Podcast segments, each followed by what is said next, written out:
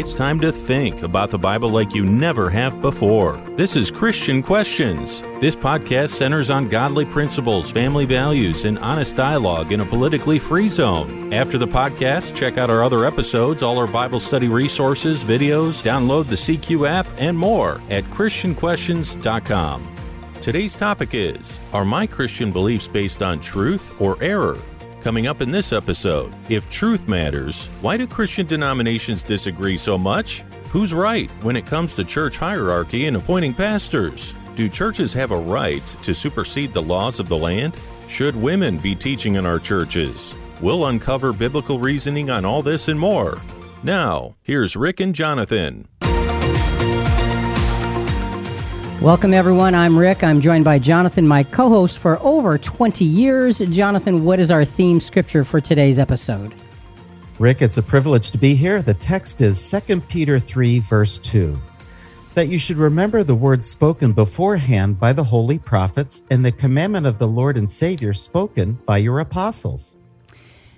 When Jesus was being questioned by Pilate, he told him that those who were, quote, of the truth would, quote, hear his voice.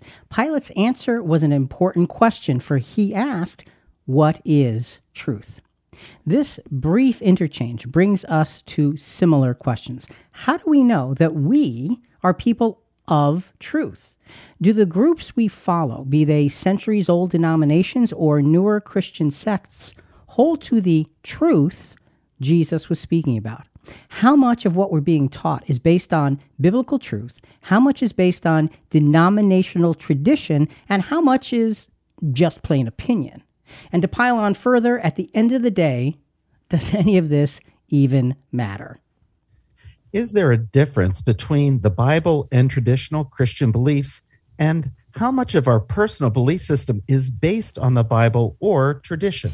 And really, that's what we want to delve into deeply today. And when I say delve deeply, we're going to go over several pieces without going into any one of them very, very, very, very deeply. The point is to bring out a lot to think about.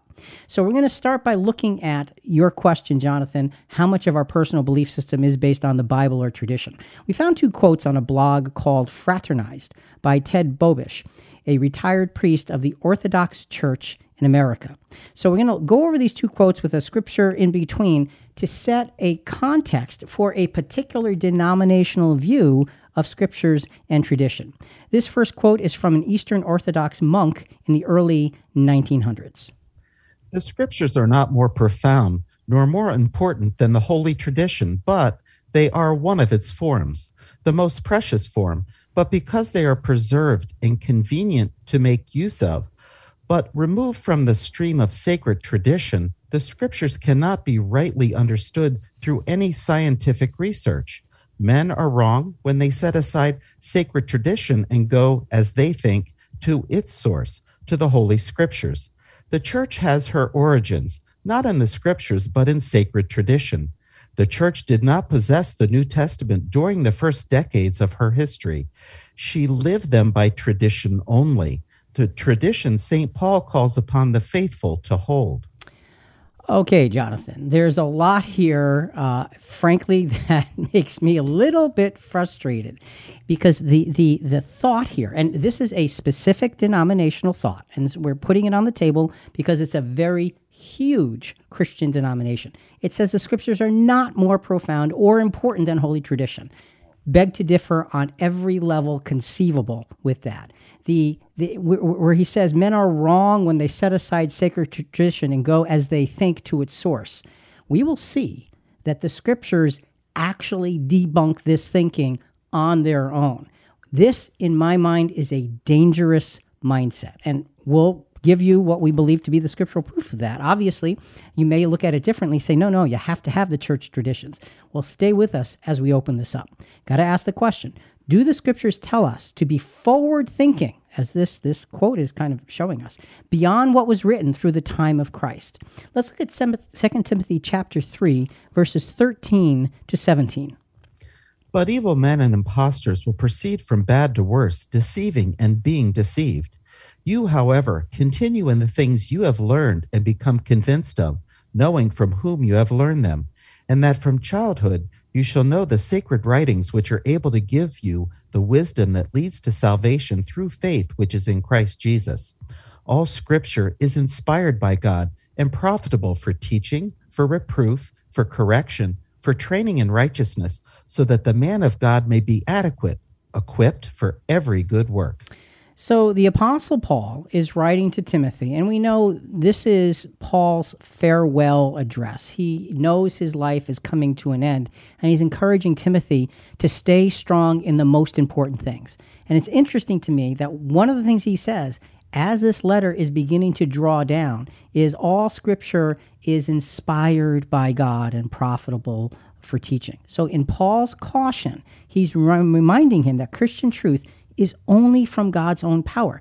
That word for inspired means essentially all Scripture is God-breathed.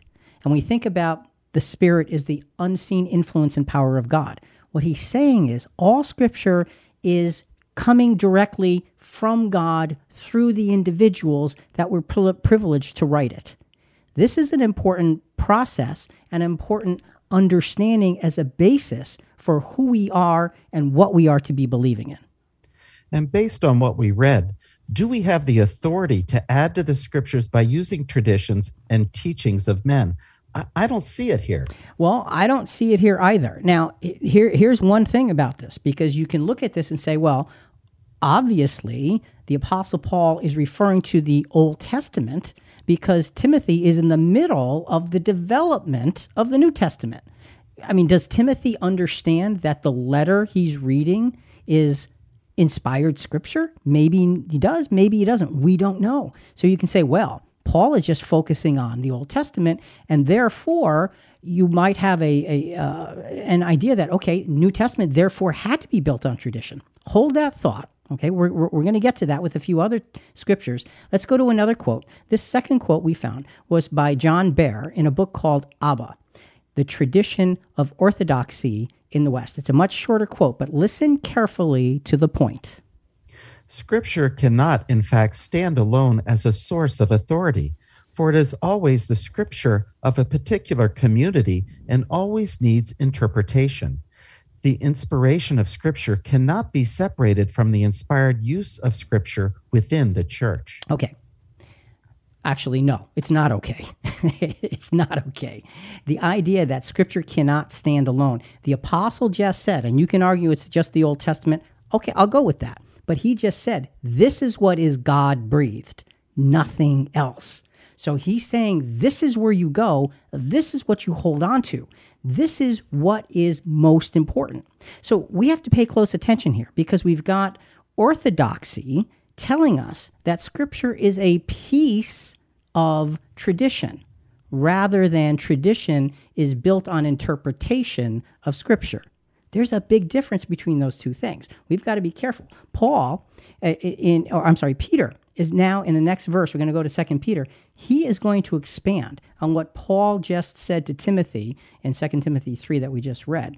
And he's going to open up how the gospel itself would be able to be taught and learned in accordance with the same level of sacredness. Now, let's pay close attention here because the argument is, are you looking at the Scriptures as just you need to interpret them in a traditional sense based on where you are and who you are, or are the Scriptures absolutely the final word of God? Let's look at 2 Peter chapter 3, verses 1 and 2, and Jonathan, verse 2 is our theme scripture.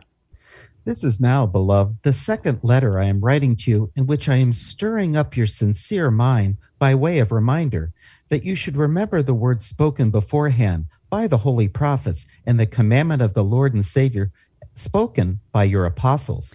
So he talks about, this is a beautiful text. Peter was so inspired by God's Spirit here. He talks about the words spoken by the holy prophets, which Paul had alluded to in 2 Timothy. And then he says, "And the commandment of the Lord and Savior spoken by your apostles." He brings in this word, apostles. What does that word specifically mean, Jonathan? Well, it means a delegate, especially an ambassador of the gospel, officially a commissioner of Christ. All right, and just to further that, in Thayer's Greek and English Lexicon, I know it's a little bit repetitive, but give us some of the definitions there. Sure. A delegate, messenger, one sent forth with orders, specifically applied to the 12 apostles of Christ, in a broader sense applied to other eminent Christian teachers. That's the key. In a broader sense, we know that there were only 12 apostles. And let's be clear on this, very, very clear. There are 12 foundations for the true church. That's it, no more. We know who they are, and the Apostle Paul is one of them. However, the word apostle does mean a delegate, a messenger, one who is sent. There are several scriptural examples of individuals called apostles outside of the 12. Barnabas, for instance, is called an apostle in Acts chapter 14, verse 14. Epaphroditus is called an apostle in Philippians 2:25. How about James, the Lord's brother, in Galatians 1:19? He wrote the book of James and was a leader at the conference in Jerusalem. So we have that word used to describe several individuals outside of the 12 apostles who were sent, who had a very specific mission, and they were sent along with and by the actual apostles, the actual 12. So there is a very high level of sacredness involved in this. And so when Peter says in 2 Peter that the Lord and Savior spoke by your apostles, he's not just speaking of the 12. He's speaking of all of those who were sent. So let's hold on to that thought, and let's finish what we started here by trying to define exactly how important the scriptures are in relation to church tradition, with the understanding of apostles meaning those sent, with the responsibility of defining the gospel. Peter gets specific about what the sacred text of holy writings would include. So what is the holy writing of God, the words that are inspired by God? What is it? 2 Peter, we're in chapter 3. Now we're going to jump down to verses 14 through 17.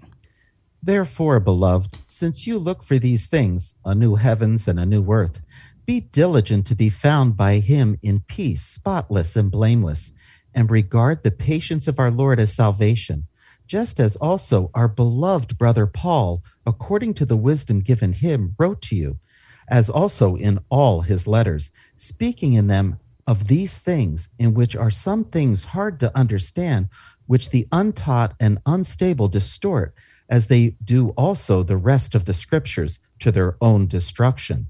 You therefore, beloved, knowing this beforehand, be on your guard, so that you are not carried away by the error of unprincipled men and fall from your own steadfastness.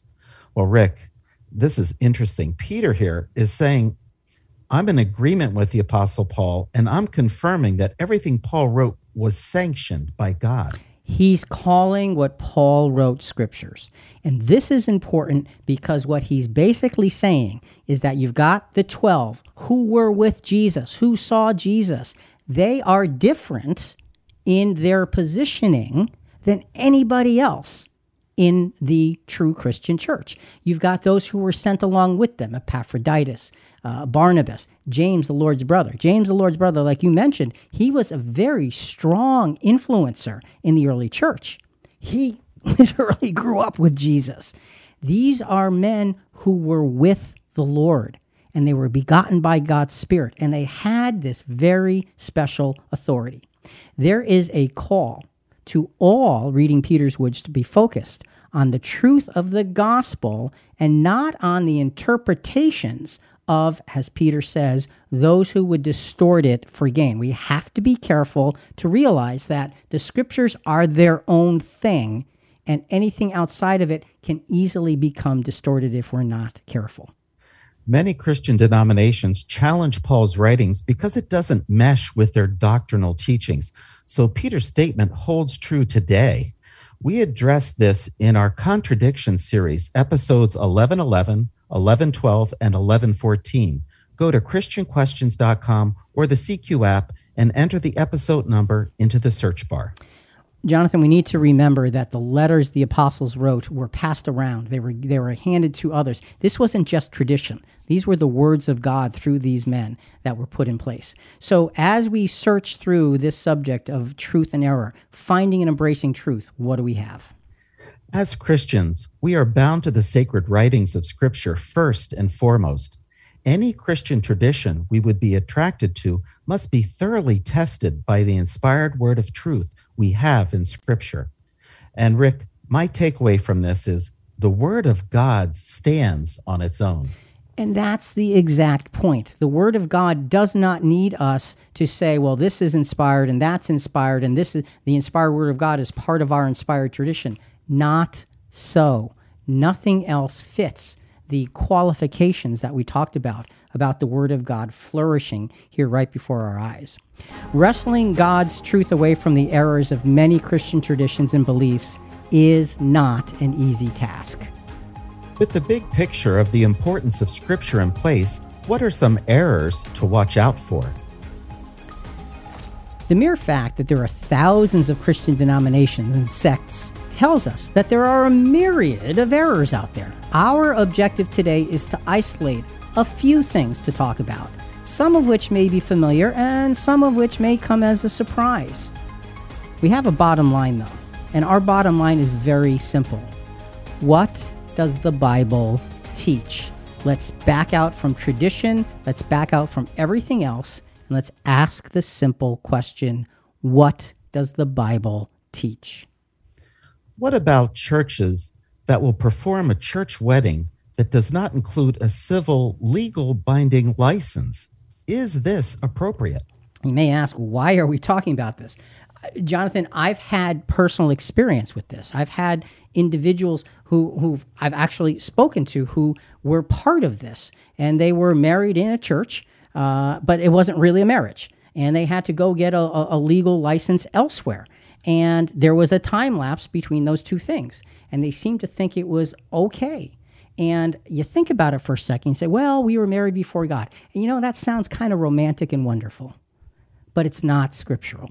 And that's the thing. I don't care how it sounds. I don't care how it feels. What do the scriptures teach us about these things? And Jonathan, in fact, this is a gross misrepresentation of how the scriptures read on marriage. Interestingly, the Bible does not dwell on the civil aspect of marriage. You can't find a scripture that says, well, marriage is a legally binding contract. You can come close, but it's not really going to say that, and we'll show you how we come close with that. But it does emphatically support the idea of a civil contract.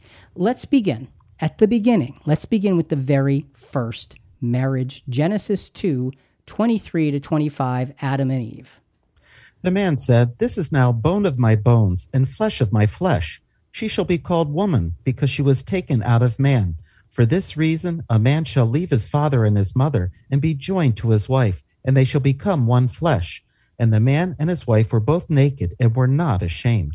So the man shall be joined and they shall become one flesh. There is a very distinct positioning here that is civil. All of the rules and guidelines given to Adam and Eve were civil. In other words, they were the laws of the land.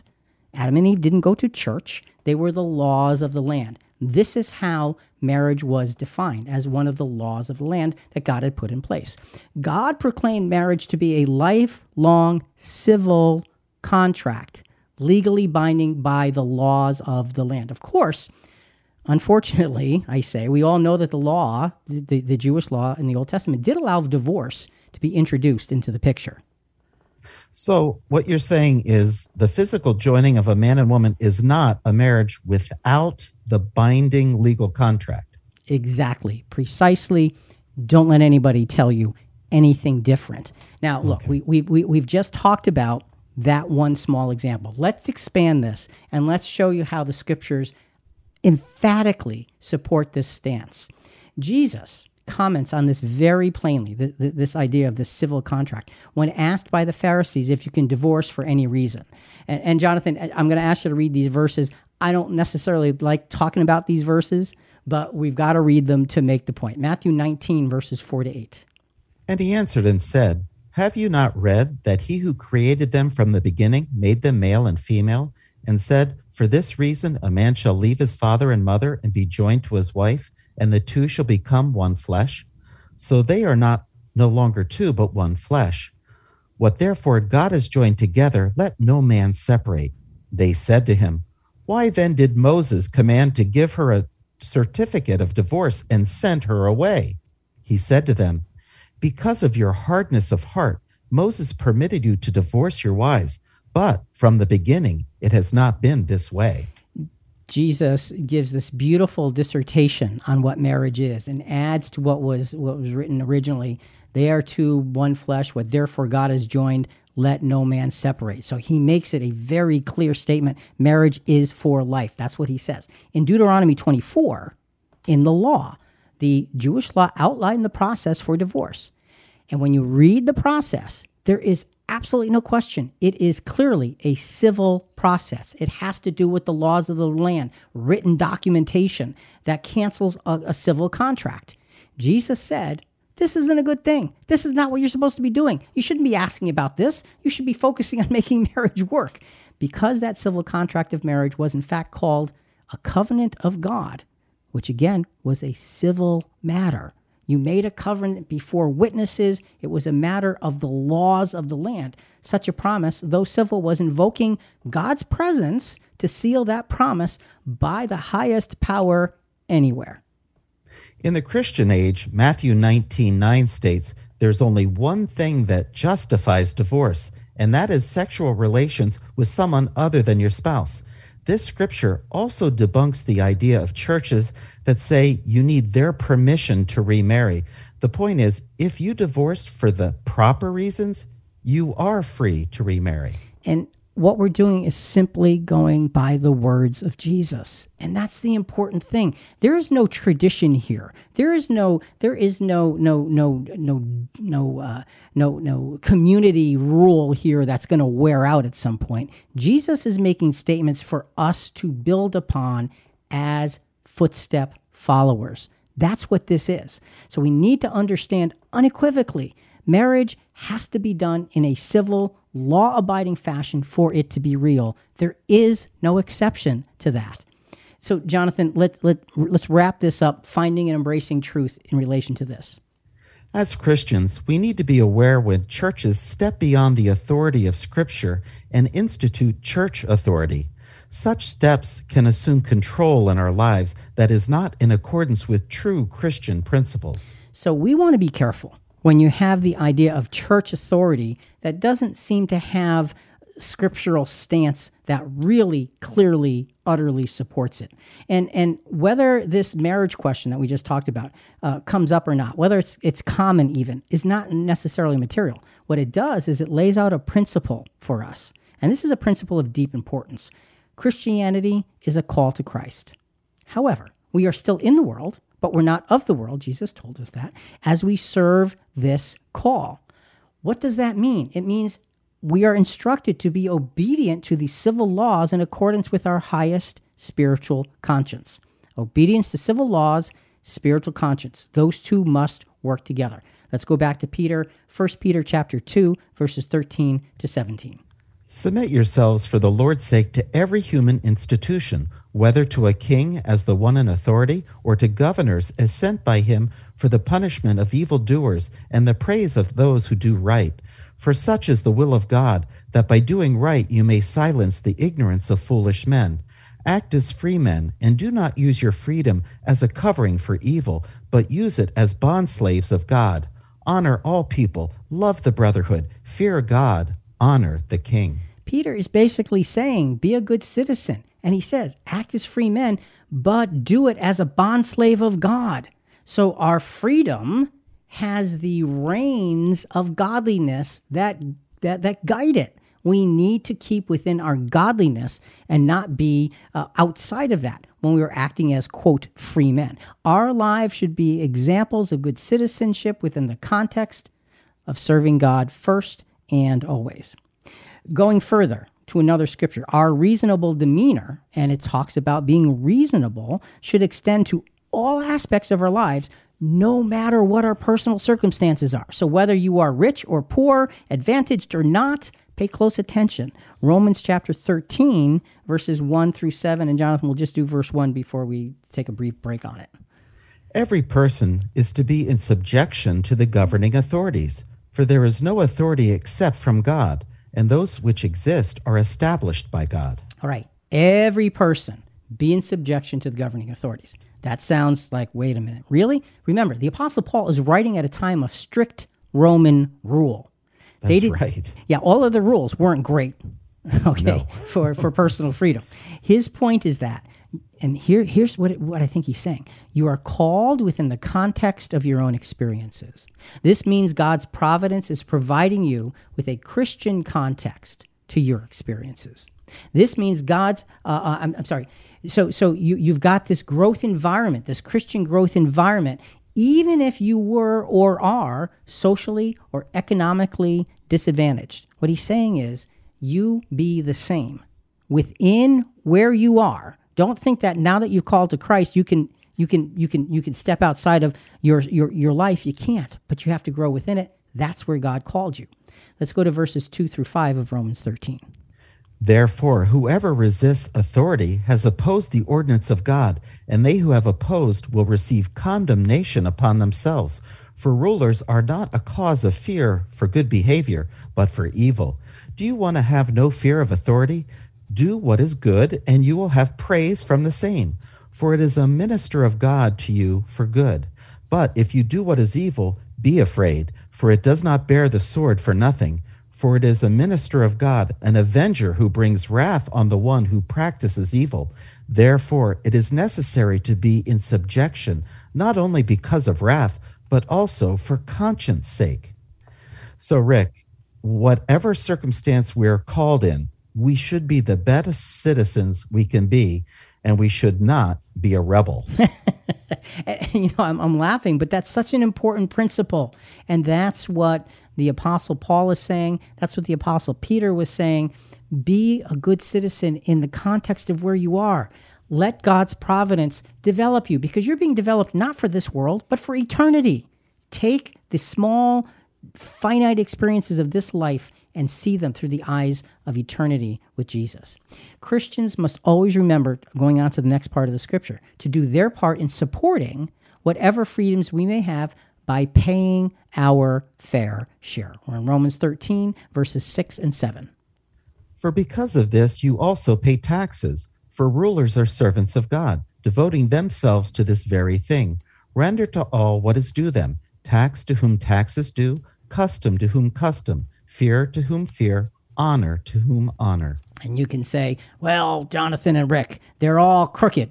Well, I don't know, maybe they are. Do you think all the rulers in the Apostle Paul's time were just straight as arrows? I don't think so. The point is, be the citizen. Like you said, don't be the rebel. Put yourself in a position where you are able to witness to the gospel of Christ. Because what's the most important thing? Trying to change society around you, or witnessing to the good news of the kingdom? Witnessing the good news, for sure. That's right. It's about the ransom. It's about helping others to see something hopeful beyond all of the mess of this particular world that we're in. These are principles that if our churches are saying, oh, no, we need to stand up and change this and that, question this. Question it, because we don't have scriptural authority to go down that road. Finding and embracing truth, Jonathan, what do we have?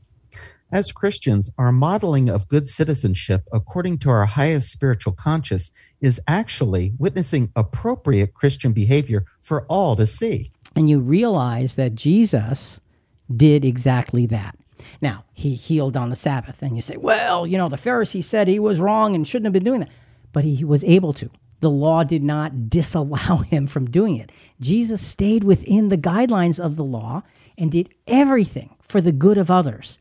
That's what we should be doing as well. That's the principle we want to take home with us from this piece of this lesson.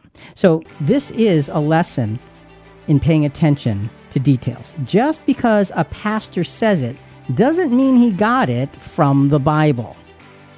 What about the way our church systems are organized? Are they traditional or are they scriptural?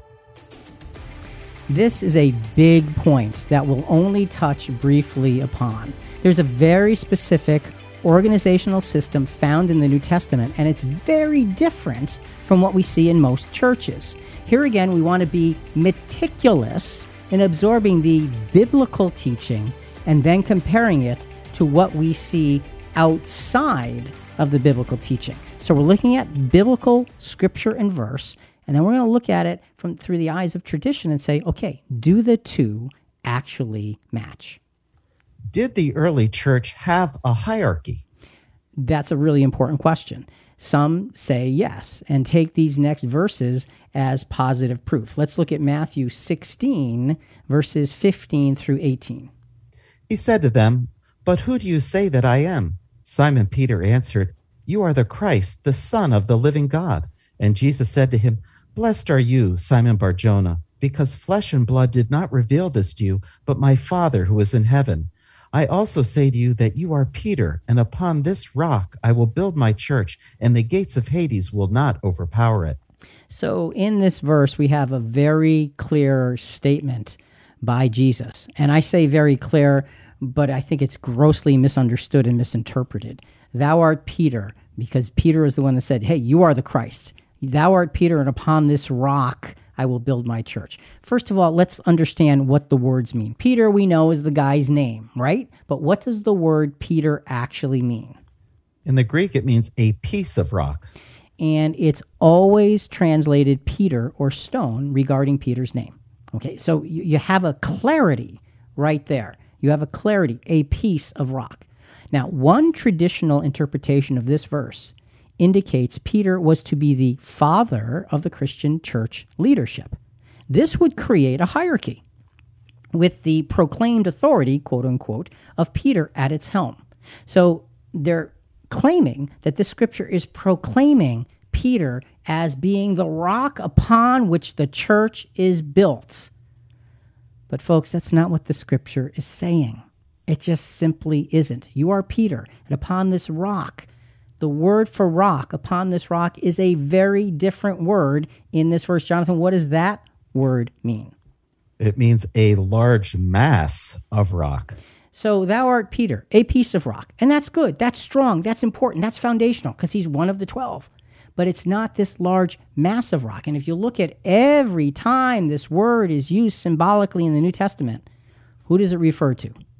Jesus. Every time. We'll just give you one example, 1 Corinthians 10, verse 4.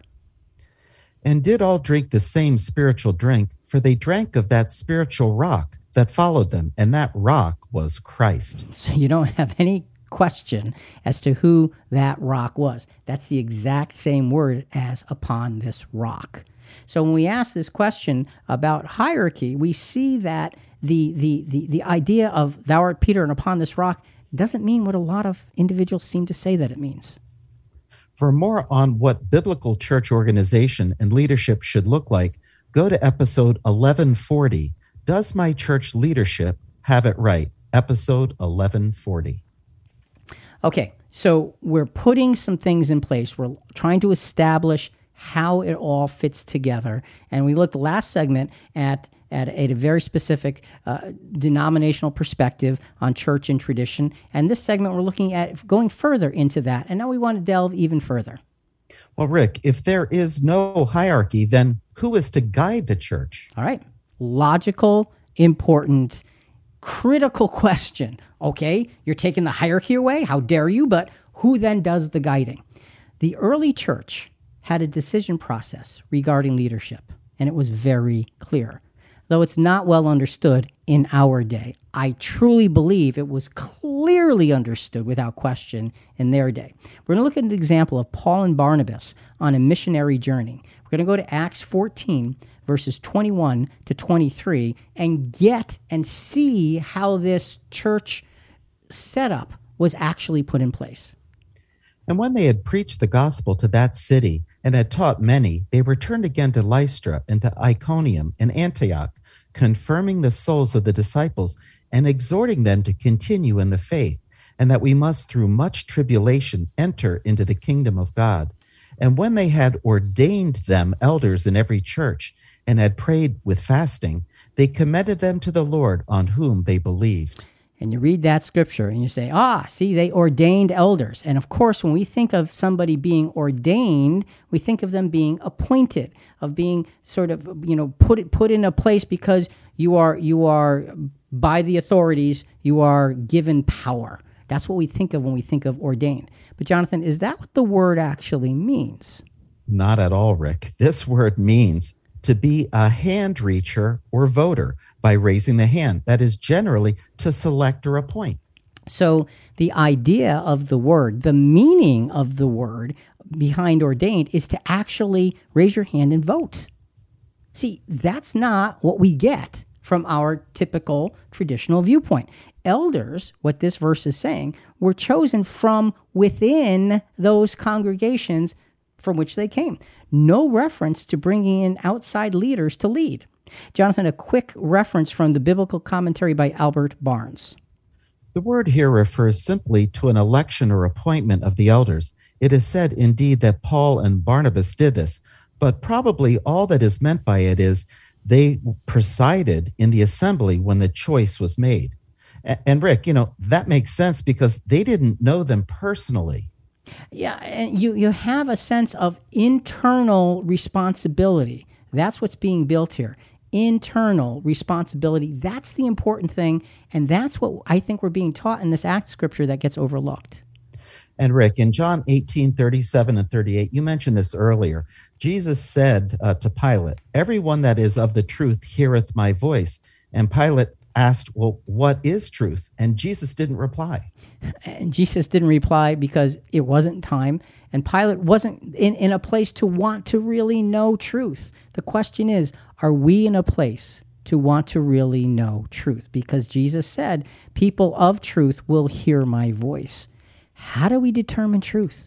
Folks, it's by the scriptures, first and foremost. Are commentaries helpful? Yes. Do we read commentaries? Yes. Do they help us? Yes.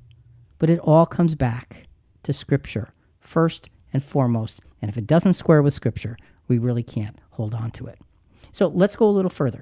Let's look at another use for this word, ordain. Actually, the only other use for this particular word, ordain, and again, the hand raiser, is in 2 Corinthians 8, 16 to 19. But thanks be to God who puts the same earnest care for you into the heart of Titus, for he not only accepted the exhortation, but being more diligent, he went to you of his own accord, and we have sent with him the brother whose praise is in the gospel throughout all the churches. And not only that, but who was also chosen by the churches to travel with us with this gift, which is administered by us to the glory of the Lord himself and to show your ready mind.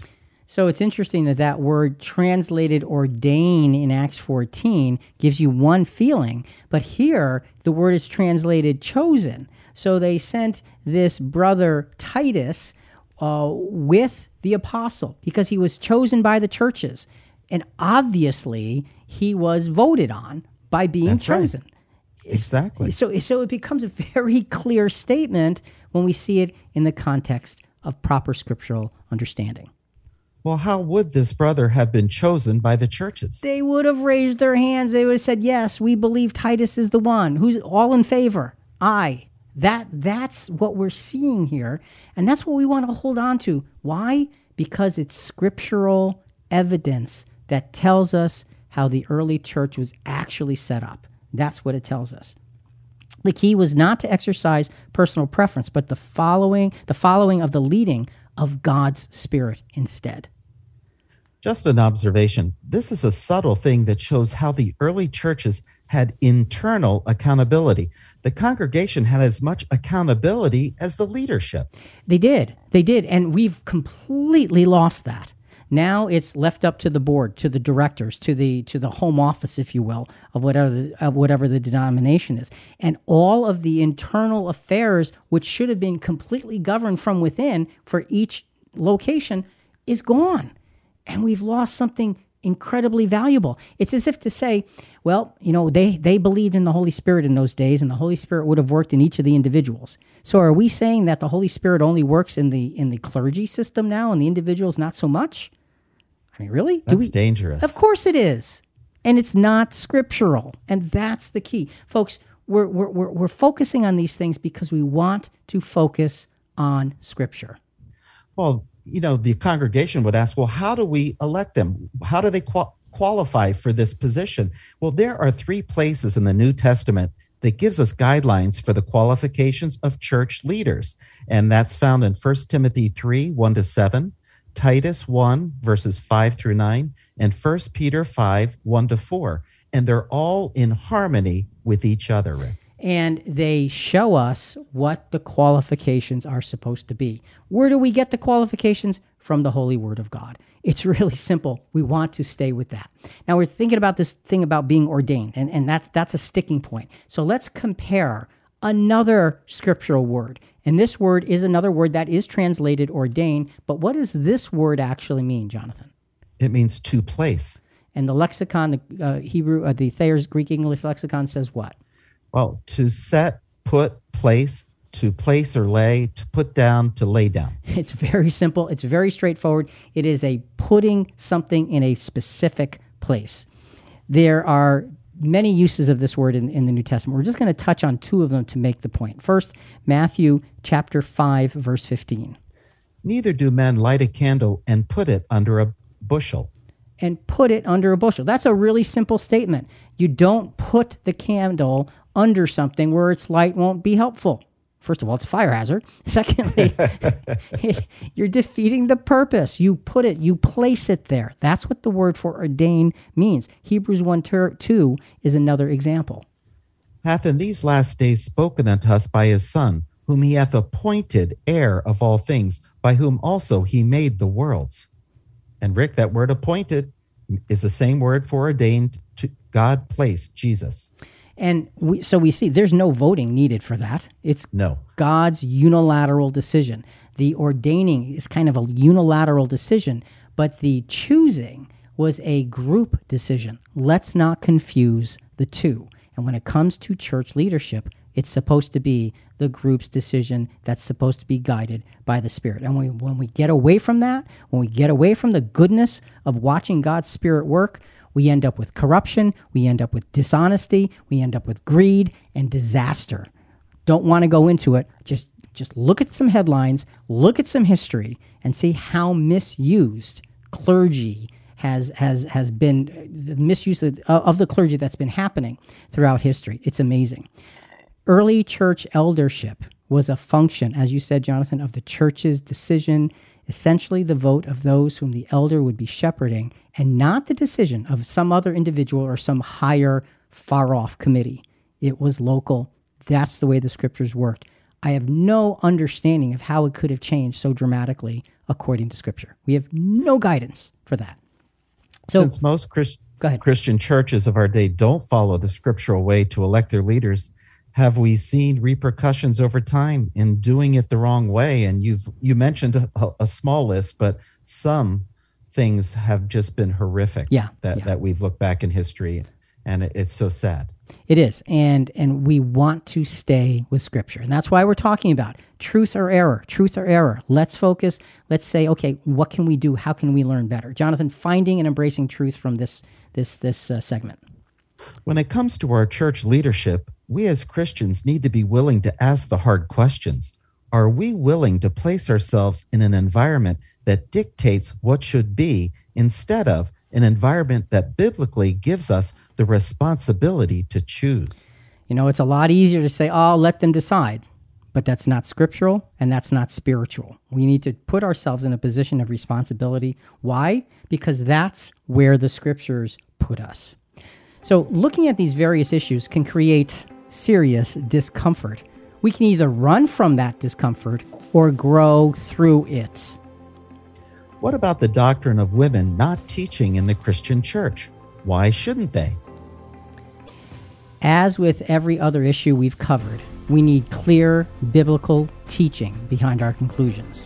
One of the things we need to be careful of is the sense that something doesn't feel right or feel up to date, so we therefore need to change it. Biblical Christianity has things in a very specific order for very specific reasons. We need to understand that. Jonathan, the Bible was not compiled or written by accident, by whim, by, oh, maybe I should do this, maybe I should do that. It was God-driven. So we have the answers, but sometimes we may not like the answers. The question is, if I don't like it, but it's there, am I willing to accept it? We know that one of the consequences of Eve's sin was to become subject to her husband, and we know that the Jewish law clearly followed that precedent for that is what God had proclaimed. So we've got that clearly set up in the Old Testament. Well, Rick, when we move into the era of Jesus and Christianity, the question is, would God remove what he had proclaimed from the very beginning? See, that, and that's an important question. You have a pattern, a clear pattern established throughout all of the Old Testament. So would God completely undo that when Jesus comes on the scene? Well, here's what we know. We know that Jesus had great respect for women, treating them with equal respect as he did men. And that is a marvelous point that is easily provable as you examine Jesus and his interchanges with several women in Scripture. The Apostle Paul also had great respect for women as well. And some of us will look at it and say, well, the Apostle Paul was a tyrant when it came to women. Think about this. Think about Romans chapter 16, verses 1 and 2. I commend to you our sister Phoebe, who was a servant of the church which is in Zacchaea, that you receive her in the Lord in a manner worthy of the saints, and that you help her in whatever matter she may have need of you. For she herself has also been a helper of many, and of myself as well. So what an incredible testimony of respect for this sister in Christ. Hey, she's coming to you. Whatever she says she needs you to do to help her out, please do. So he's not putting her in some little subservient, mousy way. He's saying she is a very important, very strong, foundational help to me in the gospel. Help her because she is working God's work. That's incredible. It is. And we discussed treatment and respect for women in episode 865. Does the Bible advocate for women's rights? Remember, go to ChristianQuestions.com or the CQ app and search for episode number 865. So we've got Paul showing us this great respect. And yet, to be fair, there are many scriptures, especially written by the Apostle Paul, that give women a status that is subservient to men. So this, what do you do with that? Well, this shows us that the consequences for sin, remember, Jonathan, we talked about it earlier, Eve's consequence in the law, it was carried through to be to subservience. This shows us that that consequence was still intact, even within Christian culture. So let's take a look at that. Let's look at an example of that. Colossians chapter 3, verses 18 and 19. Wives, submit yourself unto your own husband, as it is fit in the Lord. Husbands, love, agape. And Rick, that's the selfless kind of love, giving without expecting in return. So husbands, love, agape, love your wives, and be not bitter against them. So it says, wives, submit. And what does that word mean, the Greek word? It means to subordinate, reflexively to obey. So you've got this, okay, be subordinate and be obedient. And you say, wow, that's something. Boy, that might be tough. Well, look at the other side of it. Husband, agape, love your wife. Love her in a way that you are giving and not worrying about what you're getting back. It's with no expectation of return. That's how Jesus loves. That's how a husband is supposed to love his wife.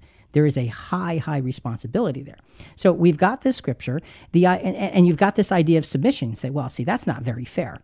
Let's hang on. The idea of being in submission is not... It's not just for the husband-wife relationship. Let's now move to Ephesians, another letter by the Apostle Paul. Ephesians 5, verses 21 to 27. Let's just do 21 and 22 for this moment. Subjecting yourselves one to another in the fear of Christ. Wives, be in subjection unto your own husbands as unto the Lord. So when it says subject yourselves to one another and wives be in subjection, it's the exact same word. So that means everyone is in subjection. Exactly. Good. That's a good thing. Yeah. Now, look, that does not diminish the idea that a wife is still supposed to be subordinate to their husband. That we're not trying to take away from that. We're putting it in the context of the body of Scripture. Why? Well, first we know because sin caused that. That is a consequence of original sin. That's the first thing. But there's something much bigger here. And this is, to me, the most important part of this. And if we see this next point clearly and understand it and embrace it, we will embrace this relationship. So the very specific reason to adhere to the women not teaching standard, the women being subservient standard, the Apostle Paul continues in Ephesians 5. Let's first do verses 23 and 24. For the husband is the head of the wife, as Christ also is the head of the church, being himself the Savior of the body. But as the church is subject to Christ, so let the wives also be to their husbands in everything. So he's showing us that we, in that husband-wife relationship, are modeling the relationship of Christ and the bride of Christ, Christ and the church.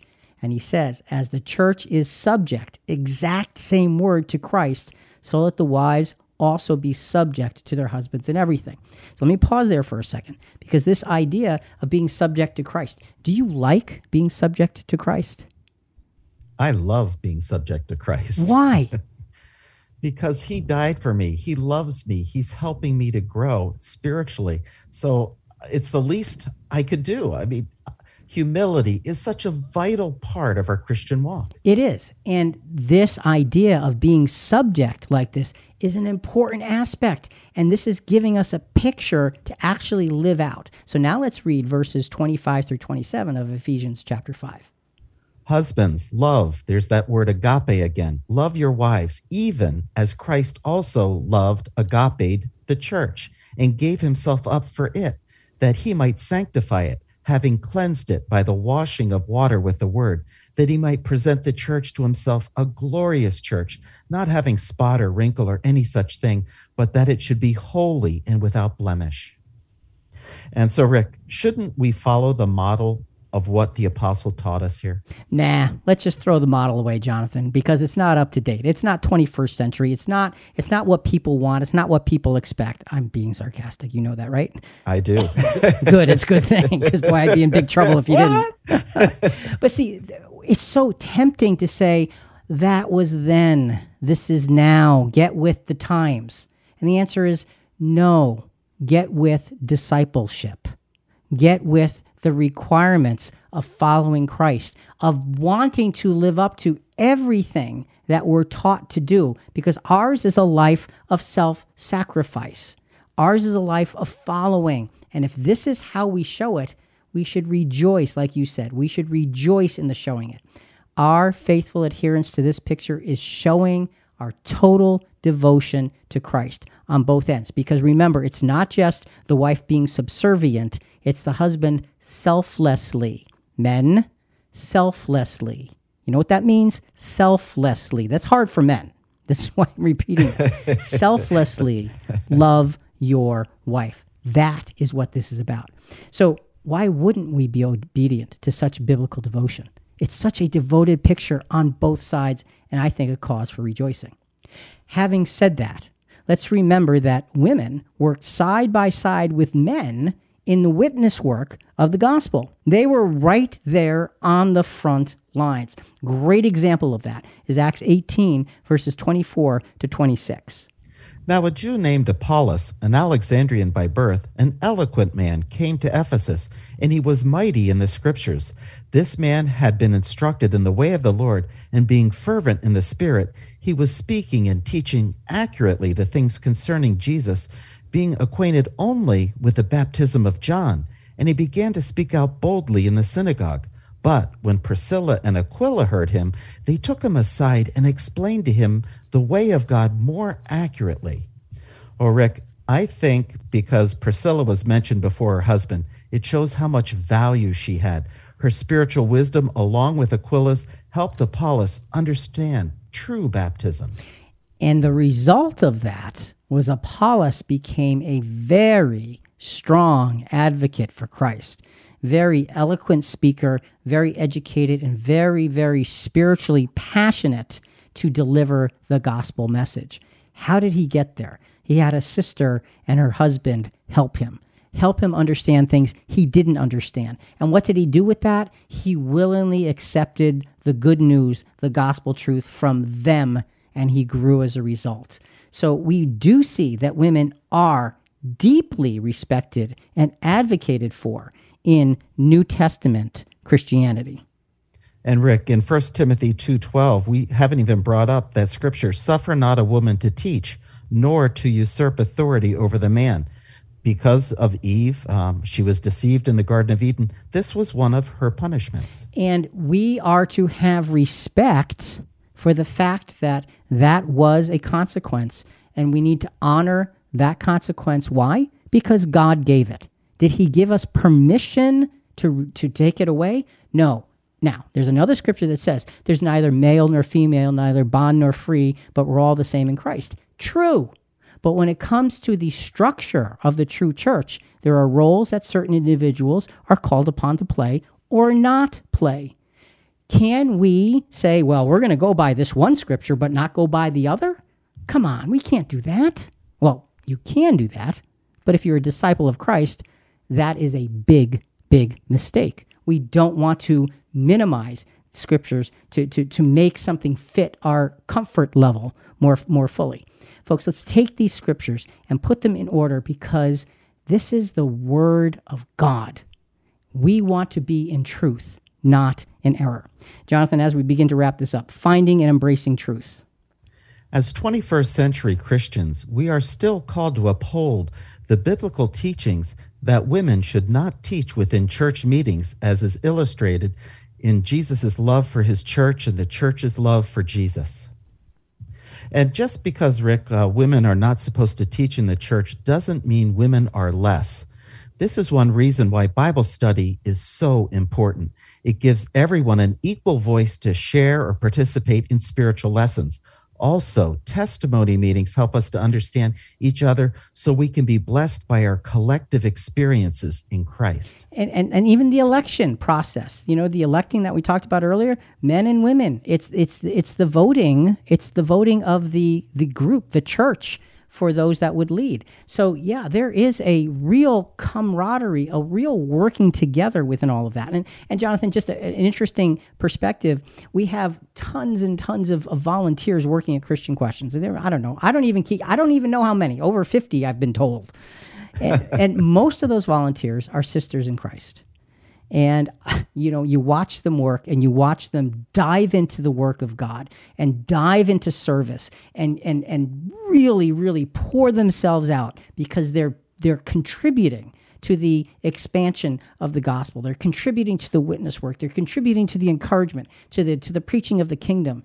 We all work together, and not one of us is more important than any other, period. Amen. Yeah, amen. Praise God for that. So as we wrap this up, all in all, we, as Christians, as individual Christians, need to focus ourselves on the sacredness of scriptural teaching as our highest and purest guide. This focus is a proof of our discipleship. It's a proof of our discipleship. 2 Timothy 2, 14 and 15.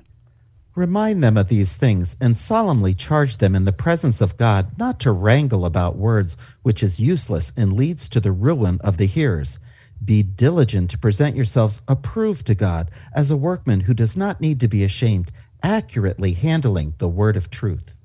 So, folks, as we wrap this up, it's really simple. We are to be diligent to present ourselves approved, not by what our pastor tells us, but by our work and our effort to understand and embrace the word of God, and then to live it all as best as we possibly can, so we don't have to be ashamed. Before who? Before Christ, because we're accurately handling God's word of truth. Find your Christianity in truth, not tradition. Follow the truth of Scripture, not whatever error seems to be convenient, so that we can all stand for those things that are most important and most God-honoring. Think about it. Folks, listen, we really do want to hear from you. Give us your feedback or send us your questions on this episode and other episodes at ChristianQuestions.com. Also, a big part of spreading the word about our podcast is subscribing to Christian Questions and your favorite podcast channel, such as Apple Podcasts or Spotify or Podbean or iHeartRadio, Google Podcasts. Wherever you get your podcasts, please rate us and review us. We greatly appreciate it. Coming up next week, folks, you want to be with us next week. The question for next week: could an addiction block my Christian growth? We have a special guest with us who's gone through addiction, and she shares her story to show us how powerful it is and how powerful Christ can be. Talk to you next week.